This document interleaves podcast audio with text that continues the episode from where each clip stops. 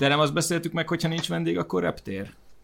De csak hogy a reptérnél mit akarsz elmondani a nagyságra? Mesélsz repterekről, és még mi a fő csapások? Ja, nem Vagy csak ezeket kérdezni?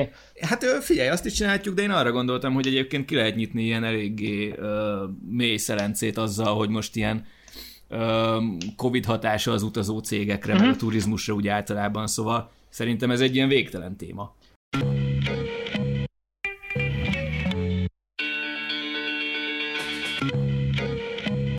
Sziasztok, mi vagyunk a Balfő Podcast, itt vagyunk ma is Misivel, Levente éppen nem tudott csatlakozni, és uh, ma azt hiszem kicsit utazós repteres adás lesz. Jó, tehát uh, sziasztok! Igazából ez az egész dolog onnan jött, hogy uh, ugye az utazási szektort, meg a turisztikai szektort úgy egészében nagyon megütötte ez a Covid-válság. És um, én gondolkoztam azon nem olyan régen, hogy uh, hogyan lehetne most a portfóliómat egy kicsit ilyen, nem is tudom, válságállóbbá tenni, vagy, vagy nem is tudom, mi lenne erre a megfelelő kifejezés, és, és olyan cégeket próbálok találni az utóbbi, nem is tudom, pár hónapban, amik talán egy kicsit mm, kevésbé érzékenyek a mindenféle um, globális eseményekre, amiknek most így a szemtanúi vagyunk. És, és onnan jött a nagy ötlet, hogy, hogy én régebben tartottam papírokat. Most ezek nyilván Covid kapcsán, vagy Covid okán eléggé beszakadtak. Bocs, amikor vetted őket annó, hány éve vetted, és mi volt a motiváció? Ö, nekem vizerem van már nagyon-nagyon-nagyon-nagyon régóta, az pff, nem is tudom, IPO után szerintem egy évvel vettem, vagy Szóval az tényleg az már sok éve megvan. És, és egyébként az, az annyira régen megvan, hogy az még így is pluszban van, hogy most azért a vizer is zakózott egy, nem is tudom, 30-40 százalékot. De um, a vizer az, az, az pont egy olyan, olyan cég, de majd erre kitérhetünk kicsit később, ami szerintem a légi cégek közül az egyik nagy túlélő lesz. A másik, a másik papírom az pedig a Lufthansa volt, de hát attól most megszabadultam. Most ugye volt elég sok balhé a cég körül, meg, meg hát most eléggé, eléggé sok a kérdője, ugye átstruktúrálták az adósságukat, a német kormánytól kaptak mentőcsomagot, nagyon sokáig kérdőjeles volt, hogy akkor most ezt milyen feltételekkel fogják elfogadni, ott ugye nagyon erős szakszervezet van, a Lufthansa nyilván leépítene, szóval ott, ez, ez most egy nagyon-nagyon-nagyon ilyen mocsár és sokat tisztázatlan kérdés. Én a Lufthansa-tól úgy, ahogy van, megszabadultam elég kövér bukóval, ezt megmondom őszintén. Nekem most nem hiányzik, hogy legyen egy ilyen pakettem, úgyhogy ja, viszont a vizerem még megvan. De ami miatt elkezdtük ezt az egészet, hogy volt egy ilyen ötletem, hogy igazából a légitársaságok mellett hát ott vannak a repülőterek. És nem tudom, ezt így tudjátok-e, nem túl sok reptér van, amit be így publikusan bele lehetne vásárolni tőzsdén, viszont van egy-kettő.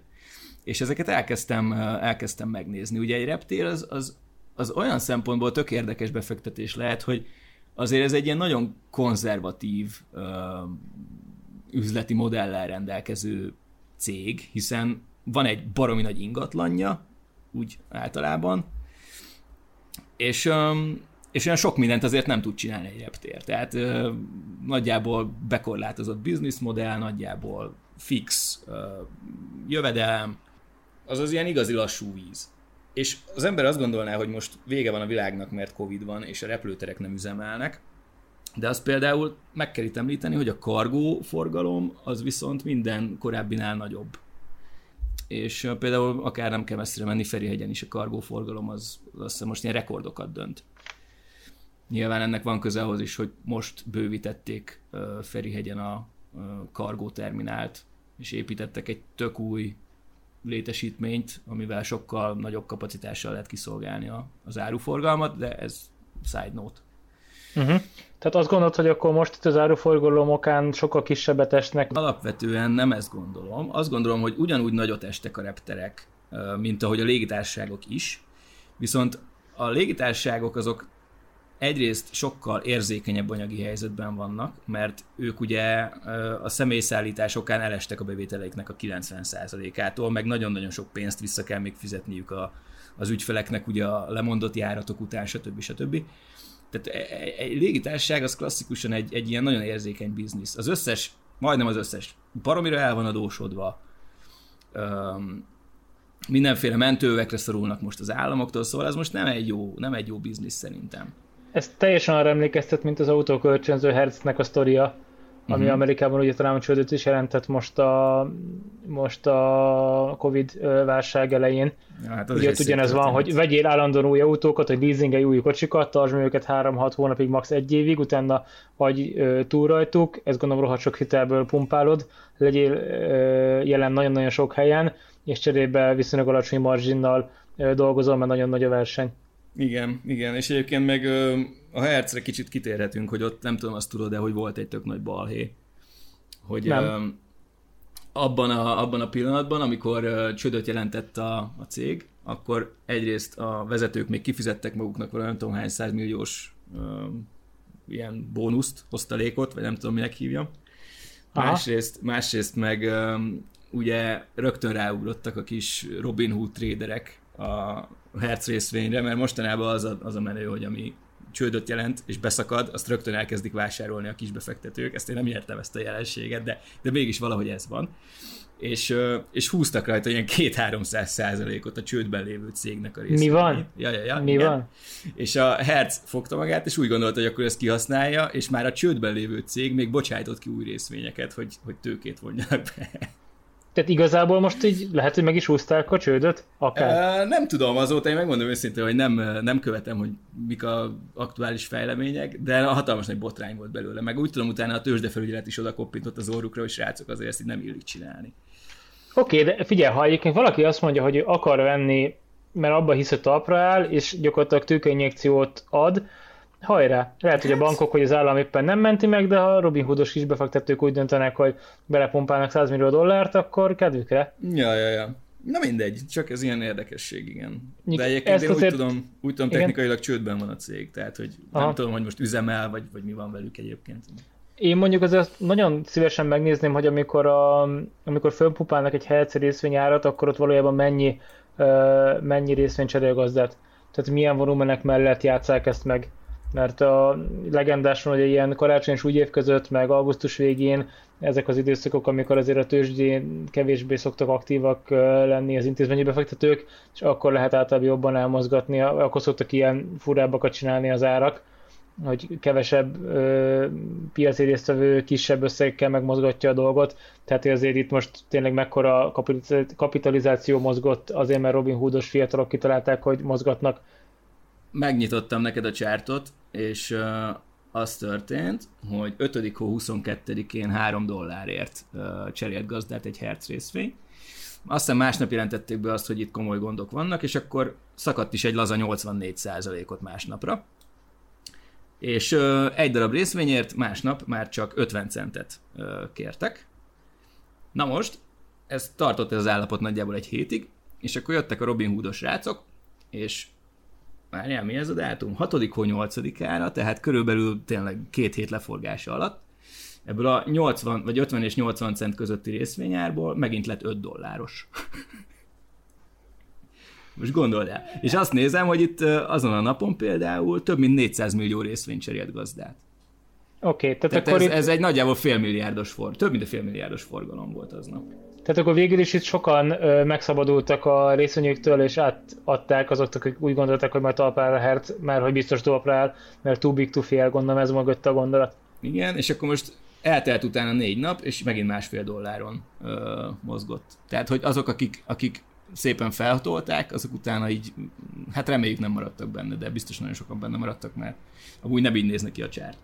Na hát mindegy, szóval ez egy, ez egy érdekes, érdekes jelenség, és egyébként ez megtörtént most az utóbbi időben több, több cég is csődöt jelentett, benne voltam egyébként a Latam Airlines-ban is, az is csődöt jelentett. Ez micsoda? Mit kell róluk tudni? A Dél-Amerika egyik legnagyobb légi társasága, és a Qatar Airways a nem tudom, 30 vagy 40 százalékos tulajdonos, valami többségi tulajdonos volt benne a Qatar, és én azt gondoltam, hogy hogy alapvetően az egy tőkerős légicég, és egyébként Dél-Amerikában az egyik legszínvonalasabb szolgáltató, és nem is volt különösebben eladósodva, uh-huh. és mhm. nem, nem, nem számítottam rá, hogy, hogy pont velük lesz gond, de mégiscsak csődvédelmet kértek, úgyhogy... Jó, hát kiszámít arra, hogy a Lufthansa-val gond lesz.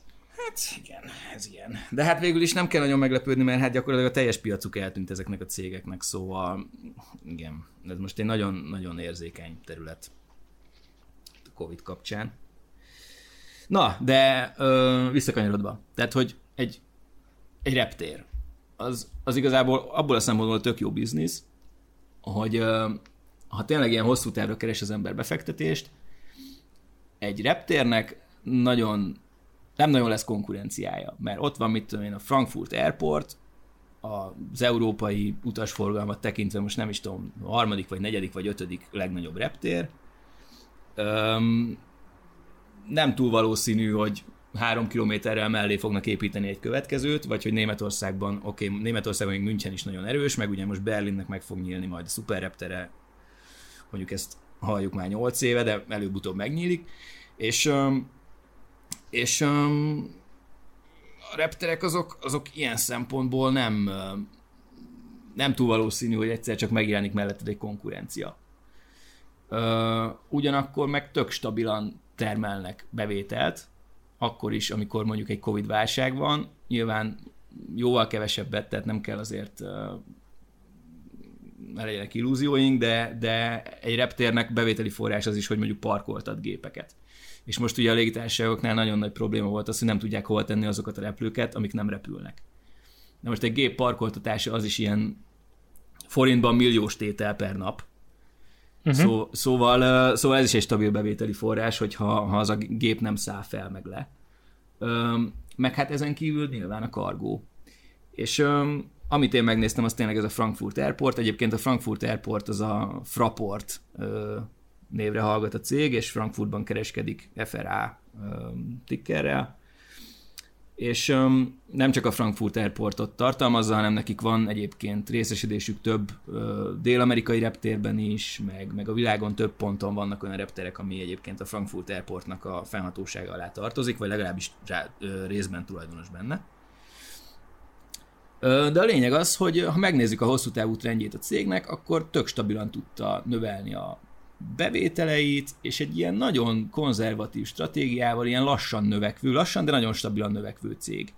És a jelenlegi árfolyam, árfolyama mellett, most egy pillanat gyorsan bekattintom, valahol itt el van téve. Igen, a jelenlegi árfolyama mellett most éppen 39 dollárt, vagy eurót, bocsánat, kérnek egy, egy Fraport részvényért, és a jelenlegi osztalék hozama például 5,1 százalék. Hát ez tök jó.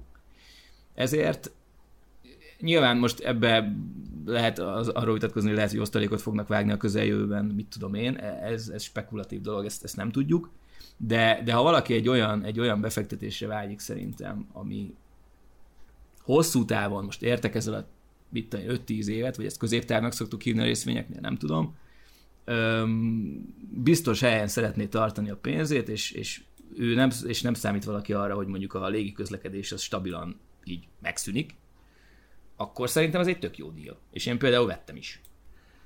Úgyhogy ez egy ilyen érdekes dolog, ez a rész, vagy a, a repteres szerintem. És tényleg nincs, nincs, sok, nincs sok tőzsdén kereskedett repülőtér, úgyhogy ezek például olyan lehetőségek, amikre érdemes így, így kitérni. Van még uh, Sárdagolt, uh, kereskedik Párizsban, a Bécsi repteret kereskedik Bécsben, akkor a Sydney A Zürichi repteret szerintem. A Zürichi repteret is, igen, pontosan. Ö, meg a Pekingi Beijing Capital-t megtaláltam, de az valami nagy holding, és minden szar van még benne a reptéren kívül, úgyhogy ebben nem biztos, hogy nyúlkálnék. Bocs, Budapesti repteret kereskedik bárhol? Nem, nem, nem. A Budapesti reptérnek a tulajdonosa az egy kanadai nyugdíjalap. Többségi tulajdonosa.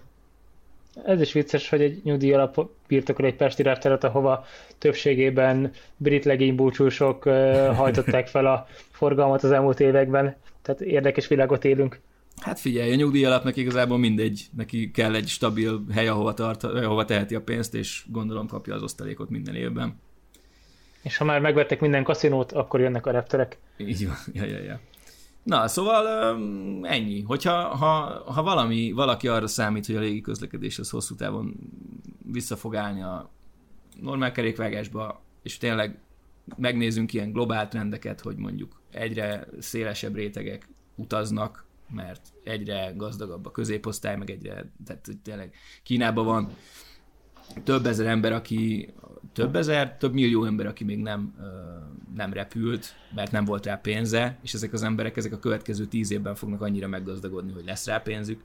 Szóval ha ilyen demográfiai dolgokat is bevonjunk az egyenletbe, akkor szerintem nagyon-nagyon nehéz az ellenérvelni, hogy ez miért, miért lenne rossz deal. Uh-huh. Ez érdekes, viszont pont, hogy ezt feldobtad a repülésnek a középület a hosszú távú esetleges visszatérését. Mit kell most tudni a vizerről? Mit kell tudni a Lufthansa-ról? Mit kell tudni a Ryanairről? Erről beszélünk már egy pár szóban. Aha, ö, nem biztos, hogy mindenről tudok mindent. Ö, a vízer szerintem Európában most a légiközlekedés az úgy néz ki, hogy ö, alapvetően a, a, a fapadosok, vannak a tőkerős fapadosok, ez a Vizer Ryanair vonal inkább, uh-huh. akik akik bármilyen válságot túlélnek, ezt így kimerem jelenteni. Tehát, hogy ha azt mondjuk, hogy nem, nem lesz repülés még a következő másfél évben, ezeknek a cégeknek jó, nyilván akkor a részvényárfolyam azt érezni fogja, de, de, de ők, ők ezt bírják. És ezzel szemben meg ott vannak a nagyok, a Lufthansa, az Air France, KLM, mm, akik egyébként egyben vannak, nem itt egy cég a kettő légitársaság, ezt nem tudom, mindenki tudja, de egyébként a Lufthansa csoport alá tartozik a Zürich, vagy a Swiss Airlines, meg a Brüsszel, meg, meg, meg kik vannak. Meg még. a lengyel. A, nem, a LOT az külön van. A LOT az külön van, úgy tudom. Mindegy, nem akarok most hülyeséget mondani. A lényeg az, hogy vannak ezek a nagy, hívjuk őket nemzeti légitárságoknak, és ők viszont, ők viszont tipikusan szarban vannak. Tehát, hogy majdnem az összes baromira el van adósodva, tényleg így, így nekik, nekik abszolút szükségük van az állami mentővekre. És most ezzel megint visszautalhatunk arra az adásra, amikor arról beszélgettünk, hogy most mennyire igazságos az, hogy, hogy van egy cég, aki önerőből képes uh, átvészelni egy válságot, és vannak azok a cégek, akiknek muszáj a hóna alá nyúlni ilyenkor, és akkor ezek a cégek mégiscsak egy piacon versenyeznek egymással. Nekem a nagy kérdés, hogy mentsünk-e, tehát hogy mentsünk repülő társaságokat? Minek? Tehát, hogy így menjenek csődben, tehát hogy mondjam, a, ez nem egy olyan dolog, hogy nem tudom, hirtelen nem tudsz egyik faluból átmenni a másikba, mert probléma persze, hogy nem lehet Budapestre repülni, hát csönkre megy egy repülőtársaság, de másrésztről azért ott van egy Bécs-Budapest vonat, uh-huh. és akkor, hogyha majd valaki azt érzi, hogy mégis ide kell repködni sok géppel, akkor ide repköd sok géppel. Hát nézd, ezt Alapvetően én, én igazat adnék ennek, amit mondasz, viszont van, van, vannak-e mögött azért stratégiai érdekek. Tehát, hogyha mondjuk a magyar kormány azt mondja, hogy egyrészt ez egy biztonsági kérdés is, hogy Budapestnek legyen saját légi kapuja, másrészt pedig legyenek mondjuk olyan útvonalak, amik lehet, hogy nem profitábilisak, viszont Magyarországnak mondjuk stratégiai érdeke, hogy legyen közvetlen összeköttetésünk, mit tudom én, Bakuval, most mondtam egy hülyeséget. Ja, vagy, vagy, le, le, vagy pontosan, bocsánat, legyen Budapest, Strasbourg és Budapest-Brüsszel közvetlen járat az EU-s ö, ügyek intézése miatt. Tehát ez nem is kérdés, hogy erre szükség van, lehet, hogy csak hetente 20 diplomata utazik, de ez akkor is kell, hogy legyen. Igen, és akkor erre mondhatja azt a magyar állam, hogy most ez egy stratégiai cél, és akkor én megtámogatom x forinttal, csak repülje valaki az útvonalat. És amúgy erre például tök jó példa, hogy a Vizernek ugye vannak olyan útvonalai, vagy hát legalábbis a Covid előtt voltak, de azt hiszem, hogy újra is indítottak, vagy legalábbis párat biztos újra indítottak, ami ilyen Koszovó, meg Szarajevó, meg tudod, ezek a, ezek a térségek, és és azok például abszolút ilyen államilag támogatott útvonalak. Nem véletlenül hmm, 3000 forint a jegy. Tehát ez a balkáni nyitás, ez nem véletlen. Ja, ja, ja, igen, igen, így van, így van. Tehát ott azt hiszem az ki is, ki is volt mondva annó, hogy, hogy ez egy stratégiai érdeke Magyarországnak, hogy ezekben az irányokban nekünk kell közvetlen légi összeköttetés, és akkor ezt megtendereztették, és hát vízzel az pedig ráugrott, hogy mi majd megoldjuk. És a Norvégian vajon miért nem mentik? A gazdag hát, norvég állam az olajpénzből. Én úgy tudom, mentik. Vagy a, a, Norwegiannek volt a Dán leánycége, és őt például kimentették de, de nem tudom, e, e, ezt, ezt tényleg ezt nem tudom. A, a Norwegian az szerintem egy, az ugye az egy ilyen long haul low cost modellben gondolkozik, nem vagyok biztos benne, hogy Norvégiának bármilyen stratégiai érdeke fűződik ahhoz, hogy legyen egy ilyen légitársasága. Mert azért ott a, az északi régióban ott van a SES. Igen, az SES. Meg még ott van egy-kettő, most nem ugranak be, és ott a Finner például, és, és ezek, ezek egyébként szerintem kiszolgálják azokat az igényeket. És a Norwegian az pedig egy, egy, egy, egy low-cost modellben gondolkozott, ők, ők kicsit mást, más utat jártak be. Szerintem ott a norvég államnak nem nagyon van érdekeltsége. Vagy én, én meg nem tudom, nem, ennek biztos, ennek utána kell nézni. Persze, de, de akkor nem érezzük úgy, hogy egy Bergen San Francisco közvetlen járat az stratégiai fontosságú lenne a, a bergeni politikusok számára. Hát nem gondolnám. Egyébként meg igen. De valószínűleg az történik, hogy a bergeni politikus az akkor Londonon keresztül elrepül San Francisco-ba és el van intézve. Igen, tehát most valószínűleg az a helyzet, hogy a, ráadásul ez a, ez a long haul low cost, ez egy elég nehéz modell, nem? Mert ez egy nagyon nehéz távon, modell. Viszont tehát ott viszonylag kicsik a marginok, vagy kevés, tehát hogy azon elég trükkös keresni. Így van, igen, igen, így van, így van. Baromi nagy géppel kell repülni, aminek igazából akkor van, akkor van profitod, hogyha telerakod, ezért aztán olyan üléseket is el kell adnod nagyon olcsón, ami lehet, hogy már nem termel uh, annyi bevételt. És uh, és ugye hát nem lennének utasait, hogyha nem, nem olcsón adnád, szóval ja, most így nem. Igen, értelek. Tehát pontosan, tehát hogy itt az árérzékeny szegmensre lőnek, és ezért eléggé, hát hogy mondjam, töredékes a piac, mert ha azt mondod, hogy egy kicsit is drágább, akkor az a, az a turista vagy diák, az akkor nem Amerikába repül, hanem akkor megveszi 30 óra olcsóban egyet, és cserébe elmegy Párizsba, vagy elmegy Berlinbe, és akkor ott tölti el azt a hétvégét, vagy ezt az egy hetet. Valahogy így, igen, igen. Meg hát nem tudom, most ki akar végülni egy 8-10 órás repülőutat egy hátizsákkal, meg szendvicsel érted, szóval, vagy nem tudom, egyáltalán adnak ezen bármit. Egyszer, egyszer utaztam norwegian de az, az rövid táv volt. Azt hiszem, hogy Helsinki meg Budapest között. Ja, azt nem fogod mondani, azt hittem fogod mondani egy ilyen Kanada-London, vagy valami nem, rövid nem, nem, nem, de, de nem volt szendvics. Viszont volt wifi. Na. Az is valami. Ez már nagyon menő. Ö, jó van, és akkor a másik nagy vizerkonkurens, az egyik az EasyJet, azt hiszem, és a másik a Ryanair. Uh-huh. befektetői szempontból azt tudom elmondani, hogy Ryanair az biztos, hogy egy stabilabb lábakon álló cég, baromi sok tőkéjük van, um, szolgáltatási színvonal tekintetében viszont ezt is kimerem mondani, hogy ők a legalja, de... Hú, én nagyon ez, nem szeretek velük repülni személy szerint. Én, én konkrétan gyűlöm őket, de akinek fontos az, hogy 6000 forint helyett 4ért vegyen repjegyet, vagy 10.000 forint helyett 8ért, az velük fog repülni. És um, baromi sok ilyen ember van, főleg Magyarországon, úgyhogy um, szerintem az ő modelljük az nagyon megalapozott. Az EasyJet az meg, az meg egy ilyen, nem tudom róluk, róluk megmondom őszintén, én, én szerintem sose elemeztem ki az Easy-t. Um, ők, ők is most elég mélyen vannak. A Covid előtt 1500 uh, ez nem font, hanem az a, a brit tőzsdén van egy ilyen hülyeség, hogy ők penny sterlingben adják meg a, az árfolyamokat, úgyhogy ez azt hiszem, hogy 15 fontnak felel meg ez az 1500, és um, um, onnan leestek most, most éppen 700-ra, úgyhogy le van feleződve az árfolyamuk a Covid előtti időkhöz képest. Egyébként meg a Covid előtt baromi szépen menetelt fölfele a részvény. Hát most Figyelj, jó kérdés. Nem tudom, hogy mennyire érinti őket az, hogy, az, hogy most, most mennyit kell állniuk, meg, meg hogy az eladósodottságukon milyen lyukat fog ütni, vagy a tőkeszerkezetükön milyen lyukat fog ütni ez a válság. E, e, na ez, ez, az a, ez az a probléma most a légitárságokkal, hogy igazából lutri. Mert most, hogyha minden, ha minden jól alakul, és most van ez a nagy nyitósdi, ami ugye nem tudjuk, hogy meddig tart, akkor, akkor az azt jelenti, hogy normalizálódni fog a helyzet, mondjuk mit tudom én, két-három éven belül, mert én azért azt nem gondolom, hogy az embereket, az emberek kevesebbet akarnának utazni mondjuk a jövőben.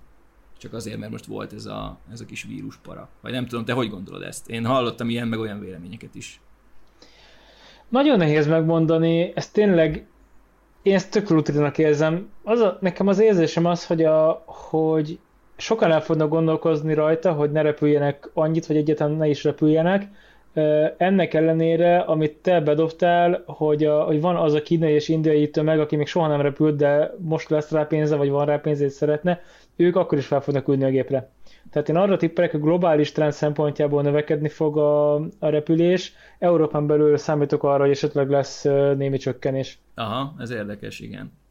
Ö, igen, és egyébként erről, amit most mondasz, eszembe jutott, hogy a Vizer például, ö, meg nem csak a, a Vizer, de főleg a Vizernél szokták ezt mondani, hogy ö, nekik az utazóközönségüknek a nagyon nagy része az, aki Kelet-Európából Nyugat-Európába jár dolgozni és ők viszont valószínűleg továbbra is Kelet-Európában, Nyugat-Európában fognak dolgozni. Szóval, vagy dolgozni, járni. Szóval, érted, ez is egy olyan dolog, hogy nem biztos, hogy hobbiból repül a, az a valaki, hanem neki ez, ez munkájához kényszer. Illetve hát ez, ez a legegyszerűbb mód, és egyszerűbb elrepülni Londonba három óra alatt, mint beülni egy kis buszba és döszkölődni másfél napig. Hát hogyne, persze.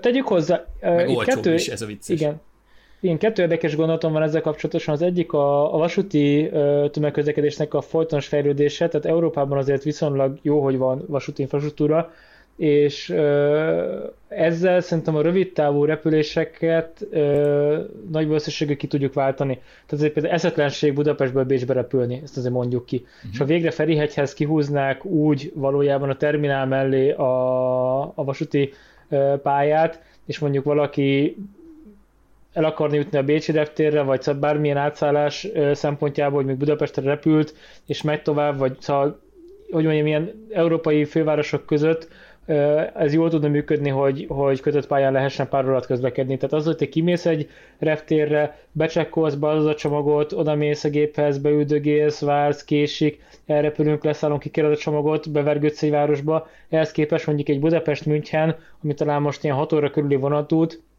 ne adj Istenet, le tudják szorítani 5 órára, akkor az abszolút versenyképes, hogy inkább vonatozok. Ez így van, igen, igen, ez abszolút igaz, igen. A másik rész meg az, hogyha 5-10 éves táblatban valamiért az önvezető autóknak valamilyen előtörése tényleg bekövetkezik, akkor szerintem teljesen át fogjuk formálni azt, hogy mi számít fárasztó utazásnak. Uh-huh. Hát ja, igen. Bár hát Ilyen hosszú távra te, te el tudod képzelni. Bár végül is miért ne? Nem tudom. Én, hát, én, én, én... Szerintem pont ez lenne az az irány, ahol ez nagyon ö, hamar be tudna törni, mert egy autópálya eléggé jól, hát hogy mondjam, szabályozott vagy programozói szemmel egy viszonylag egyszerű történet, mert nem futkosnak bele gyerekek labdákkal, meg Aha. ilyesmi, hanem van két-három sávod, azt kell figyelni a vezetéstámogató rendszeretnek is menni. Tehát mondjuk az, amikor a Németország tartományai elindulnak Olaszországba, meg a földközi tengerhez nyaralni egyszerre, és be van állva gyakorlatilag Münchentől az Adriáig az összes autópálya, akkor abszolút tudtam képzelni, hogy beülsz a kocsiba, megnyomod a gombot, elindítod a sorozatot, vagy csak így bealszol, és majd 4-6-10 óra múlva leér a kocsi.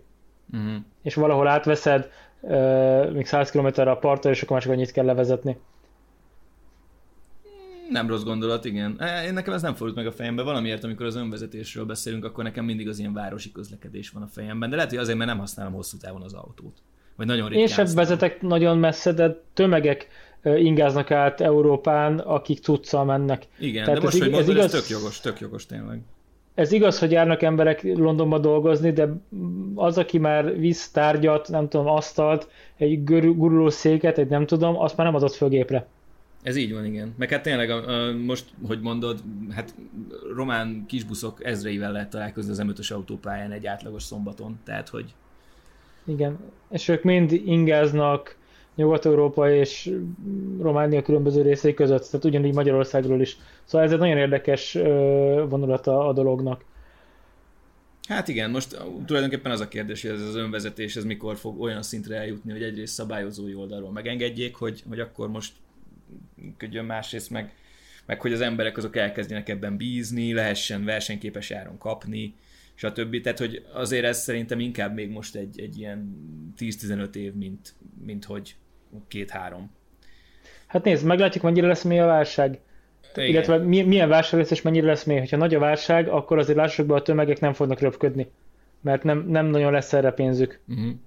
Igen, ebben is igazad van. Ja. Tehát az egy dolog, hogy a repülői olcsó, de az, hogyha te valahol el is repülsz, ott helyi közlekedés, fogyasztás, szállás, Tehát ezekre az jelentős pénzeket elköltenek az emberek. Ha most valamit meg kell vágni, mert tényleg nyomorogsz és nincs pénzed, akkor azért a, hogy mondjam, külföldi repülős nyaralással szerintem elő van a listán, amit lehúzunk. Igen, e, abszolút igazad van, abszolút igazad van. Ilyen rövid távon, vagy nem is tudom, rövid középtávon, ilyen egy-két éves távlatban nem tudom, hogy ezek a légitársaságok, ezek mennyire számítanak mondjuk jó befektetésnek, mert uh, én egyébként tényleg ezt megmondom őszintén, hashtag nem reklám, én a Vizert nagyon-nagyon szeretem, én, én tök jó uh, cégnek gondolom, baromi jó stratégiával rendelkeznek, odafigyelnek a cashflow-ukra, mint az állat. Amikor a többiek gyengék, akkor agresszívek. Um, én azt gondolom, hogy, hogy, hogy egy nagyon, a, a, a, az európai légicégek közül kiemelkedően jó uh, menedzsment szempontból a Vizer és befektetés szempontjából is. Viszont azért nem merem senkinek ajánlani, mert egyrészt nem ajánlhatok semmit senkinek, másrészt meg, uh, meg tényleg, amit, amit most mondasz, hogy, hogy nem lehet tudni azt, hogy ez az egész repülés biznisz, ez most milyen gyorsan fog talpra állni.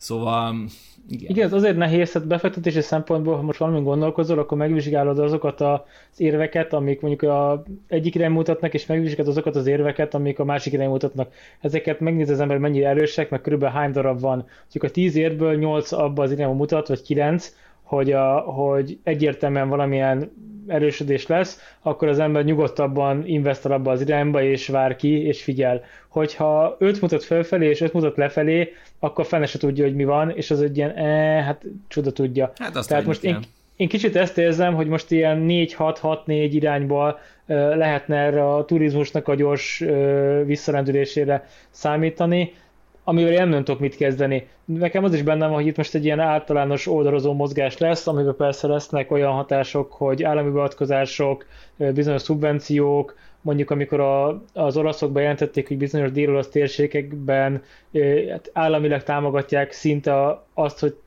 bizonyos helyeken, hogy te ingyen szállsz meg idézőjelben, csak menjél le, mert akkor legalább fogyasztasz a pizzériában, meg valamit dolgoznak az emberek, meg tehát hogy ilyen mindenféle mm. fura ötletek vannak, hogy ez mennyire fenntartható, a fene se tudja. Illetve az, hogy az emberek tényleg elindulnak-e. Én nem érzem azt, hogy most el kéne indulnom Milánóba vagy Rómába nyaralni.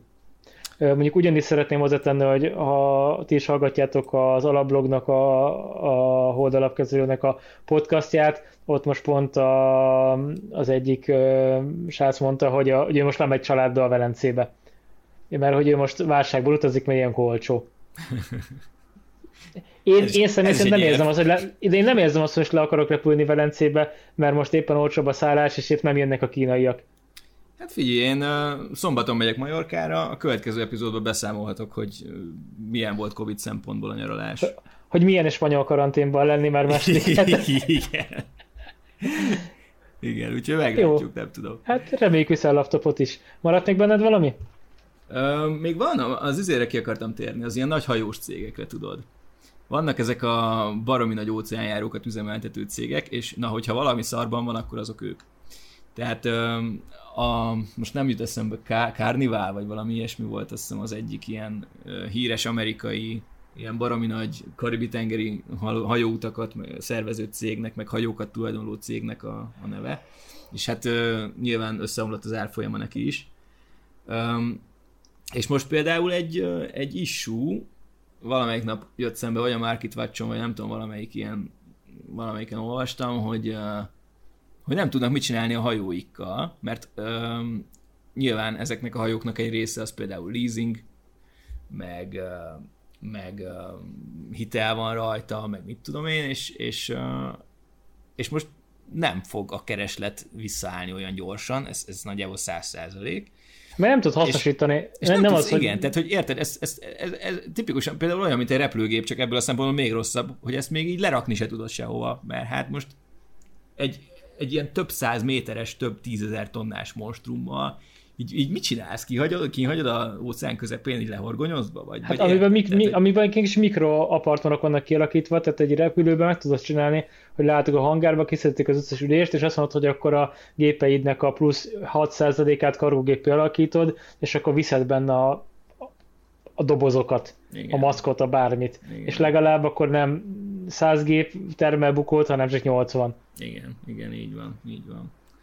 Hát olajat, olajat nem tudsz vinni egy, olaj, egy utasszállítóval, ez tény. Á, hát maximum, hogyha az úszómedencébe beleöntöd, de nem, nem, nem tartom ezt a legjobb ötletnek.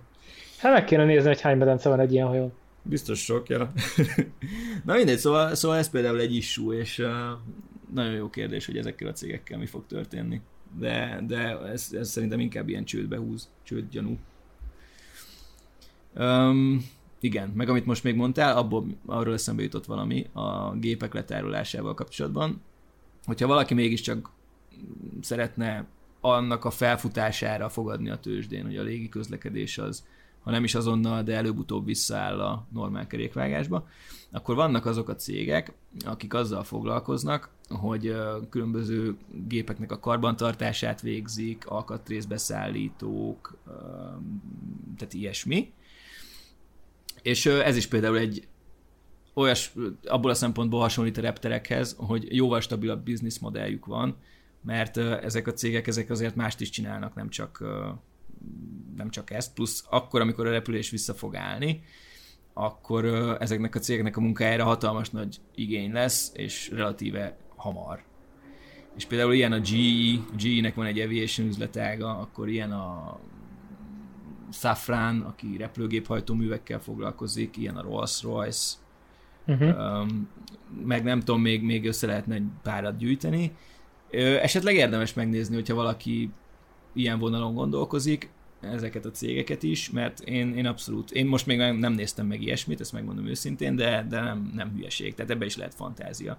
És mondjuk hamarabb vennék meg, mit tudom én, egy Safran részvényt, mint uh, nyilván miután megnéztem a cégnek a számait, mint, mint egy Lufthansa-t. Uh-huh, értem. Egyébként repülőipari ETF-ekben gondolkodtál? Nem nagyon van. Tehát Amerikában van ez a JET, ami ugye a légitársaságokat tömöríti, de ezt nem vehetjük meg európai befektetőként a nagyszerű UCITS direktíva okán, amiről már valamelyik adásban. Igen, vannak amerikai ETF-ek, az a lényeg, hogy van ez a UCITS direktíva, amely egy Európai Uniós szabályozás, és ez arról szól, hogy az Európai Uniós befektetőket meg kell védeni. Ja, akkor ezt is opción keresztül veheted meg magyarul, amiről uh, Hát tudsz, különböző dolgokat tudsz vele csinálni. Igen, például opcióval szintetikus pozíciót tudsz benne nyitni, meg ha nagyon akarod, igen, azt is meg lehet csinálni, hogy veszel rá egy opciót és lehívod, és akkor mégiscsak hozzáférsz, pedig igazából nem vehetnéd meg, vannak ilyen, vannak ilyen trükkök. De um, alapvetően, alapvetően ezek nem rendelkeznek, van egy ilyen ki, nem, ilyen information document, nem tudom, van valamilyen dokumentum, ami... Key ID szerintem. Igen, az az, az az, az, az.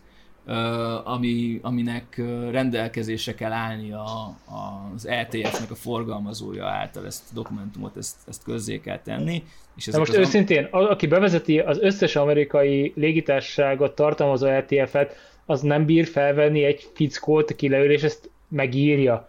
Ez ilyen én már ezen ezt nem is értem. Én ezt, én, én ezt nem tudom, mert az, hogy Magyarországról mondjuk egy magyarországi borászatokat tömörítő ETF vagy valami ilyen lenne, és ezt nem ö, vetítjük még a kanadai piacra, azt úgy értem. De az, hogy egy ilyen komplet usa érintő bazinagy ETF nek a forga, európai forgalmazója, vagy egy BlackRock, vagy egy bármi ilyen, az hogy a csodában nem nem csinálja ezt meg, ezt, ezt nem tudom feldolgozni. Bandi, én ezen már nagyon-nagyon sokat gondolkoztam, és a hallgatóink között van olyan, aki erre tud válaszolni, akkor legyen szíves írja meg, ha más nem, akkor nekem privátba.